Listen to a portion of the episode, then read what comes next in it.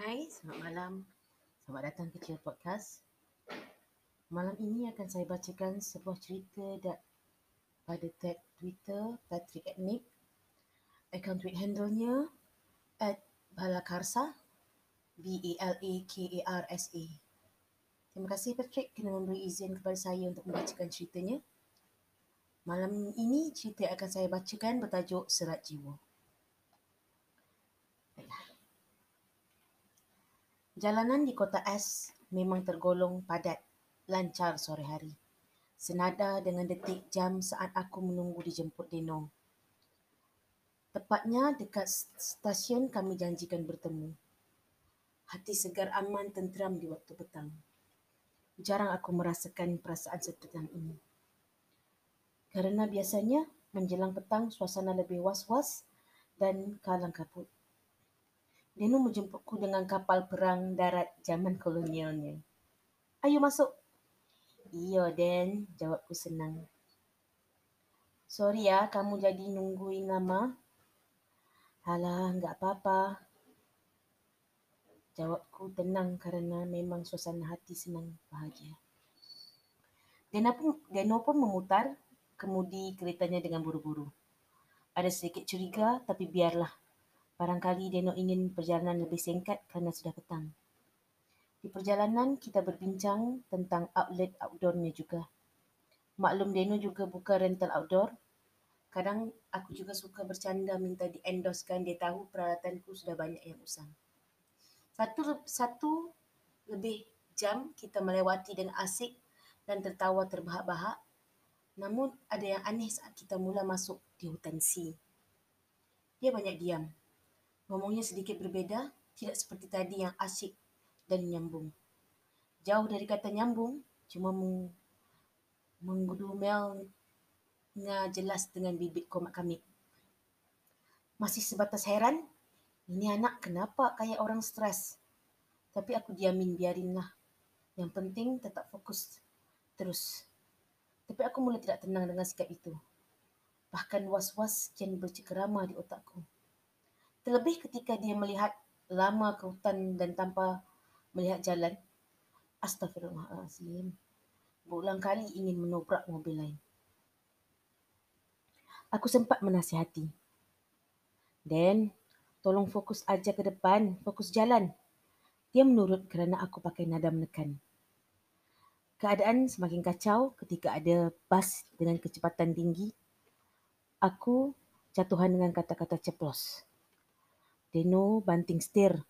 Sedikit saja aku tak menepuk kepalanya untuk menyandarkannya lebih fokus ke jalan saat ini kami sudah menghadap ilahi.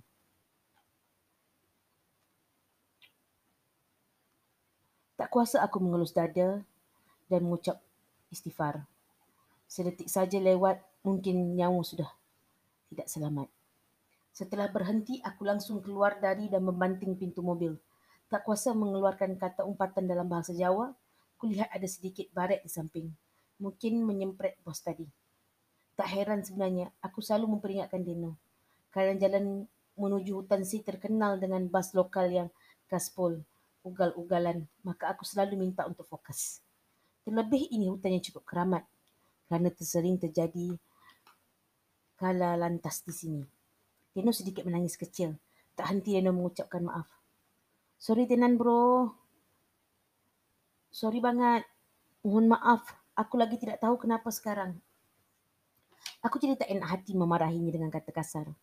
Tapi mahu bagaimana? Ini masalah nyawa. Bukan hal yang senang. Aku masuk mobil, mencari depek usangku, aku ambil tumbler air dan aku ucapkan bismillah, aku berikan pada Deno. Aneh, biasanya temanku lain mengatakan, ah segar ini airnya. Berbeza dengan Deno. Eh, apa apa ini air kok rasanya pahit? Kamu kenapa sebenarnya? Cerita sama aku? Aku mengatakan ini kan ada yang tidak beres dengan Deno. Dan gelagatnya yang semakin aneh saja. Tiada apa-apa, ayo lanjut, aku udah tenang kok. Deno menampik pertanyaanku. Aku biarkan saja, biar nanti ku tanya lagi setelah sampai ke kedainya. Setelah sampai di kedai Deno, kedainya terkesan klasik dan tradisional. dengan banyak lukisan lama dan patung ogol-ogol kecil dan topeng-topeng kalau dibilang ya cukup seram, tapi artistik. Lampu remang, cahaya rata-rata berlampu orange dan letaknya pula tak jauh dari belantara rimbunan pohon. Di sebelah kiri ada pohon beringin yang besar diberikan kain putih hitam. Kucium samar-samar bau menyan juga di pohon itu. Tapi mencium bau dupa dan menyan sudah biasa bagiku. Kerana kamarku pun menggunakan wewangi yang tersebut. Lanjut cerita. Dano mula membuka pintu kedainya. Pintu yang terbuat dari kayu jati dengan ukiran gambar dan ketukan pintu berupa kuning. Cukup artistik, sedikit mistik juga Dano memilih konsep kedainya. Kami masuk dan cahaya lampu dihidupkan. Aku dapat melihat cahaya lampu tapi ada satu hal yang tiba-tiba lari menuju ke belakang dapur. Aku dipersilakan duduk sembari Deno membuat kopi dan kudapan kecil untuk aku cicipi setelah janji Deno mengajakku ke sini. Tak lama Deno pun selesai menyiapkan semuanya. Kopi gayo dan racikannya sendiri serta kudapan singkong pisang keju. Aku mencicipi satu persatu. Enak, bahkan ini enak banget. Dan ramai pasti di sini. Deno hanya tertunduk diam. Kami ini kenapa? Orang enak begini masa sepi. Kata spontan yang kuucapkan dan hanya candaan. Deno merespon dengan nada tinggi. Nyatanya juga sepi. Kemudian Deno menggodor-godor kepalanya di meja. Suara kepala Deno dihantam ke meja. Sepintas aku lihat yang mengintip dari luar luar kedai tersenyum sinis. Eh, anjir, astagfirullah, itu apa? Neno hanya diam dan masih menggedor-gedor kepala di meja. Aku semakin was-was. Eh, Den, tolong perhatikan. Masih sama aja Deno masih melakukan hal sama. Eh, sudah roh gagasan aku. Deno pun berhenti menggedorkan meja. Sudahlah, paling kita ini disamperin ramai-ramai ditemani ini. Disamperin? Ditemani apa? Deno pun berdiri dan menarikku dan mengajakku keluar kedai. Itulah, itu, itu, itu. Sambil menunjukkan ke arah yang banyak. Apa sih aku tidak mengerti maksudmu? Kita ini sedang dikepung setan satu hutan. Aku pun lemas mendengar kata Dino. Merinding dari hujung kaki sampai ujung rambut. Aku tak percaya apa yang dikatakan Dino. Mahu mandi, makan dan sebat, rokok dulu. Ada banyak wujud yang mengepung kami di kedai Deno. Dan ini gimana? Aku enggak enak badan. Udah, ini itu masih sepi. Nanti lebih ramai. Matamu, aku pengen balik sekarang. Ucapanku was-was. Tiba-tiba, ada banyak barang berjatuhan di belakang dan rak gelas jatuh seperti didorong seseorang, tapi itu tidak ada yang wujudnya. Kamu sebenarnya punya masalah apa? Sampai dikeronyok setan sehutan. Cerita sekarang. Deno diam cukup lama. Keadaan mula kritis. Barang-barang di kedai mulai berjatuhan sendiri. Deno pun berbicara lantang. Aku ini bodoh. Aku enggak betah. Aku ingin mati saja. Aku tanpa izin Deno, menarik Deno untuk keluar menuju mobil. Aku tak sadar mata batinku terbuka tanpa aku paksa. Banyak kain putih berterbangan ke sana kemari. Bayangan hitam di semak-semak dan pepohon. Ada banyak juga makhluk lain. Gila ini gila. Udah, aku yang nyetir. Ayo, pergi dari sini dulu. Aku seret dan menuju mobil. Aku hanya menutup kedai tanpa menguncinya. Sudah, aku takut campur was-was rasanya. Banyak wujud yang ingin mendekat. Seperti mau menghalangi kami pergi dari kedai itu. Aku gaspol nekat. Yang penting keluar dari tempat ini. Aku nekat nyetir mobil Deno. Enggak peduli aku belum paham betul nyetir mobilnya kerana baru belajar. Dan Den, kamu punya masalah apa? Sampai dikeronyok setan sebegitu banyak. Tanya aku berulang-ulang kali pada Deno. Deno hanya menutup muka dan menangis. Aku biar Deno. Aku biarkan Deno Aku fokus ke jalan. Biarkan Deno menenangkan dirinya dulu. Lebih kurang, aku keluar dari hutan si, sudah masuk kota, dan sedikit ramai orang. Aku pun berhenti di warung bakmi Jowo di situ. Untuk mengintegrasi Deno, aku pun menuntun Deno menuju ke warung itu. Silakan mas, itu kenapa temannya? Kok lemes gitu? Tanya bapak pemilik warung. Tidak ada apa-apa, Pak. Ini teman saya lagi sakit, masuk angin. Jawabku meyakinkan bapak itu hanya tersenyum dan bergegas menyajikan pesanan kami. Makanan dan minuman pun tersaji. Aku biarkan Deno makan dan memberikan ruang agar aku bisa lebih leluasa mengintegrasi Deno saat dia mula tenang. Selesai aku dan Deno menyantapi bakmi Jowo dan teh hangat, aku kembali menanyakan pertanyaan yang membuatkan Deno menangis. menangis. Bro, pacarku sakit di rumah sakit dan tidak tahu kenapa. Aku tidak tenang diganggu terua kayak gini. Aku enggak betah. Ucap Deno sambil menangis. Gini Den, aku cuma pengen tahu sebabnya apa. Soalnya tidak ada kebakaran kalau tidak ada api. Deno pun berbisik pelan. Ini pasti kerana aku niat di hutan dekat gunung. Baci. Nen, refleks aku berkata kasar mendengar kesalahan fatal Deno. Terdengar juga pas Deno berbisik, bapak penjaga warung mengamati. Ada sedikit tatapan bapak warung bakmi Jowo itu. Kami pun menuju tempat bapak itu untuk membayar. Selesai memberikan kembalian, bapak itu memberi wanjengan dan saran. Mas, sebelumnya mohon maaf saya tahu masalahmu. Di daerah sini ada pos ponpes. Siapa tahu kiai di situ bisa bantu masalahmu. Sambil memberikan wanjangan dikit, bapak itu memberikan kertas berupa alamat ponpes itu sambil memberikan pencinya. Terima kasih banyak ya pak, kami bersyukur. Aku pun menuju ponpes itu meninggalkan warung bakmi cowok itu. Lantas kami menyusuri jalan sepi, kemudian mobil sudah tidak bisa masuk kerana jalan sudah tidak muat oleh mobil. Kami mencari ada warung kecil. Aku pun bertanya. Permisi, mau tanya, Ponpes A itu di mana? Oh, Ponpes itu. Itu mas, kamu lewat di belakang desa ini, nanti ada sawah jalan kaki 15 menit. Soalnya di tengah-tengah sawah dan mobil enggak bisa masuk. Oh, nih. Mas, terima kasih. Kami pun melanjutkan menuju ke Pon Pes A sesuai navigasi manual Mas penjaga angkiran tadi. Sampailah ujung desa, benar ini ada jalan buntu yang kita lewati tadi. Aku pun parkir mobil di salah sebuah kebun kosong dan berjalan, berjalan menuju Pon Pes A. Jalannya becak dan enggak ada objek dan dan enggak ada ojek. Benar seperti mau ke sawah. Yang bikin merinding ketika flash HP kadang menyusut orang-orang sawah.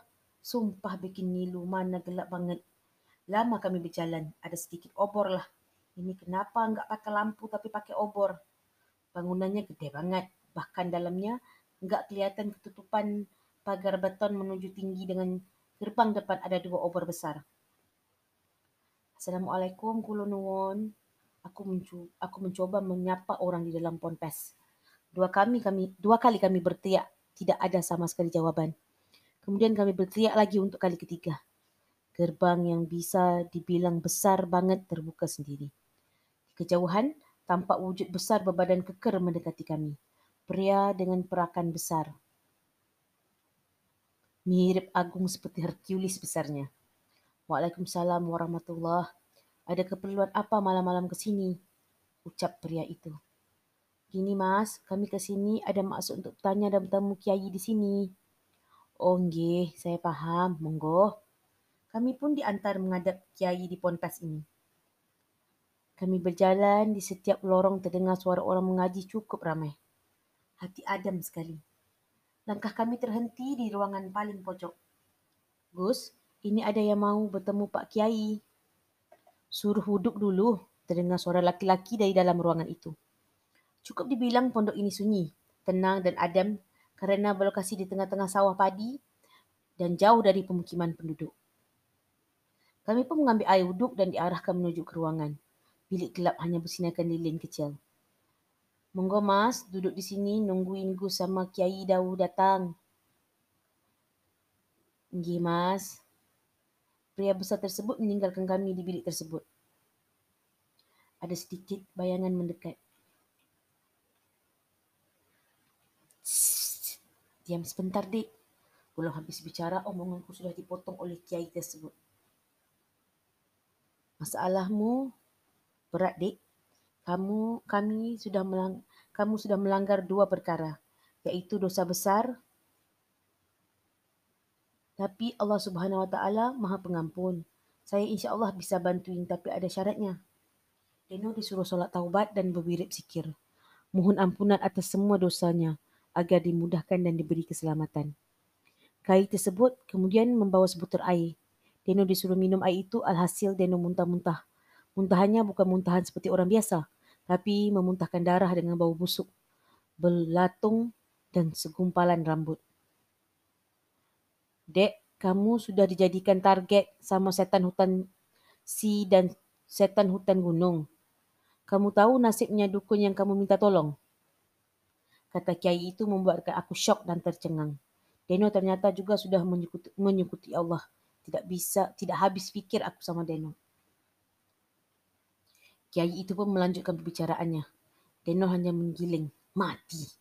Beliau bercerita bahawa Deno, Deno, Dino terasa terganggu kerana diikuti oleh setan dari gunung tempat dia berzina. Dek, begini.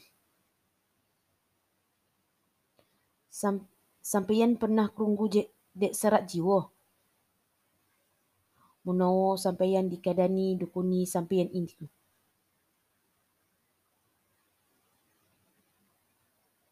Artinya, kamu pernah dengar sirat, serat jiwa. Siapa tahu kamu diberitahu dukunnya itu.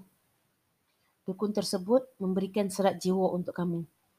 Menjaga kamu dari setan gunung dengan meminta bantuan setan hutan si tapi salah. Setannya malah balik mengamuk dukunnya ingin dukunmu mau mengadu setan hutan tapi meleset. Tidak tahu kalau hu, hu, kalau setan alasi dan gunung berkerabat, akhirnya mati. Dukunmu dikeroyok setan dua hutan. Pokoknya saya insya Allah bantu. Semoga Allah mengizinkan. Kamu pun disuruh menginap di sini. Besok Pak Kiai minta ajak ke kedai dan ke tempat pacarnya dan Dino dirawat. Beliau menganjurkan untuk meminta maaf kepada Demit Gunung dan Demit Alasi. Setelah pembersihan, disuruh mengadakan mengajian di kedai dan di rumah sebulan sekali. Gunanya untuk membuat makhluk halus yang jahat tidak mengganggu. Kini Dino lebih religius dan pacarnya telah sembuh. Banyak pelajaran yang Dino, Dino dan pacarnya terima Kini mereka bisa bernafas lega dan berencana menikah. Alhamdulillah. The end. Okey, itu sahaja cerita daripada Patrick Etnik. Jika kawan-kawan ingin follow Patrick, boleh terus ke Twitter dan tweet handle-nya adalah balakarsa at B-A-L-A-K-A-R-S-A. Dan itu sahaja dari saya. Sampai ketemu lagi Bye.